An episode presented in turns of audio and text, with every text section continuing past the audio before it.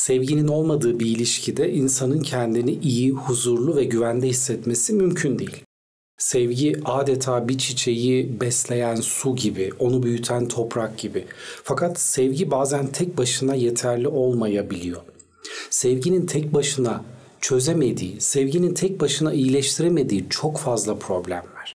İnsanlar pek çok olumsuz tabloya maruz kaldıkları ilişkilerde aslında tüm bunları birbirlerini sevdikleri için yaptıklarını söyleyebiliyorlar. Demek ki sevgi bazı durumlarda hastalıklı bir halde alabiliyor. Acaba sevdiğimizi sandığımızda bu bir bağımlılığa mı dönüşüyor? Acaba sevgi sandığımız şey kendi içimizde yaralarımızı çözebilmek için başvurduğumuz bir sığınak mı?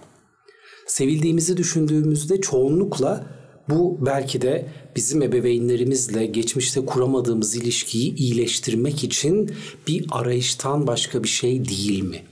Gerçekten sevgi tek başına her şeyi çözer mi acaba? Saygı yoksa sevgi tek başına ilişkiyi bir yere kadar götürebiliyor fakat bir yerden sonra artık çok daha ciddi ve büyük patlamalar yaşayabiliyoruz.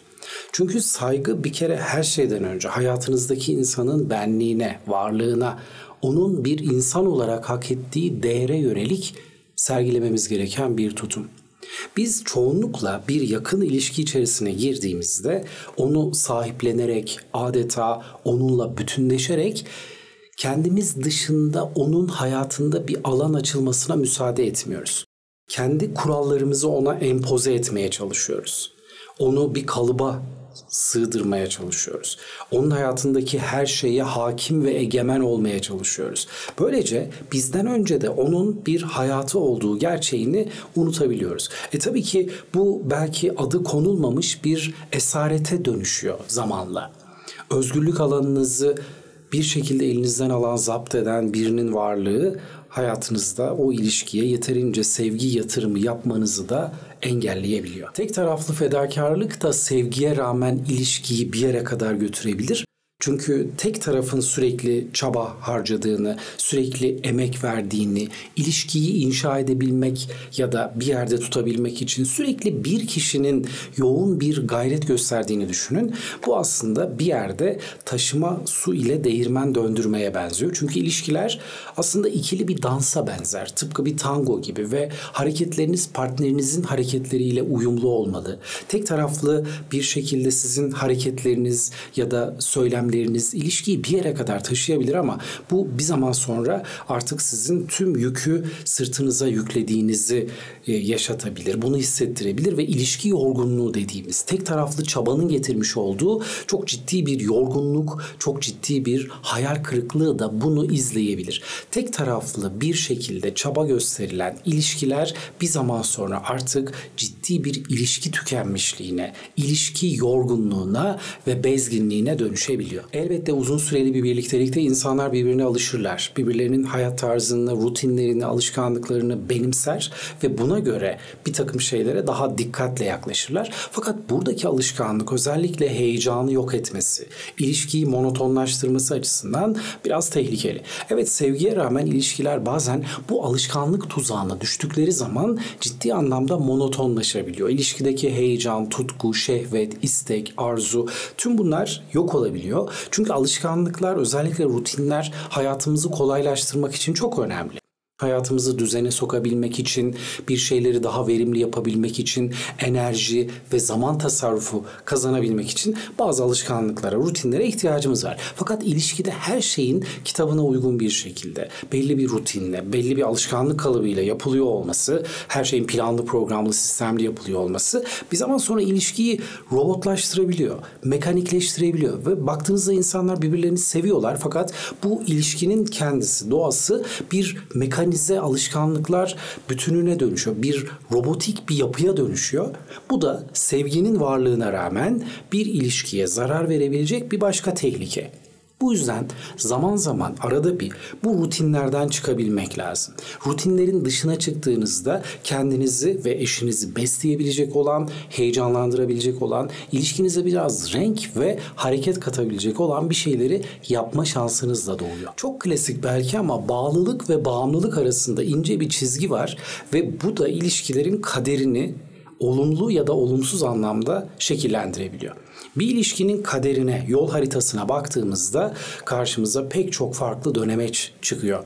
İşte sevgi bağı, aidiyet bağı, gönül bağı bunlar çok kıymetli, çok değerli kavramlar. Fakat bunların bir bağımlılığa dönüştüğü durumlarda sevgi bu bağımlılıkla birleştiğinde hastalıklı bir hal alıyor. Çünkü bu adeta bir çocuğun ebeveynine ihtiyaç duyması gibi, ona bağımlı olması gibi ya da bir alkol, sigara ya da bir madde bağımlılığı gibi o olmadan hiçbir şey yapamıyor olma düşüncesi ilişkiyi zaten sağlıksız bir zemine taşıyor. Baktığınız zaman bu insanlar özellikle birbirine bağımlı olan insanlar birbirini deliler gibi seven insanlar. Zaten burada tırnak içerisinde deliler gibi sevmek ifadesini bir kenara koyalım. Deliler gibi sevilmez bir yakın ilişkide insan gibi sevilir, sağlıklı bir birey gibi sevilir. Böyle çıldırmış gibi, kendinden geçmiş gibi, adeta bir bağımlı gibi sevilmez. Böyle bir durum aslında bir patolojiye işaret eder çoğunlukla. Çünkü bağlılık ve bağımlılık arasındaki bu ince çizgiyi unutursak artık nefeslerimiz bile birbirine senkronize olur.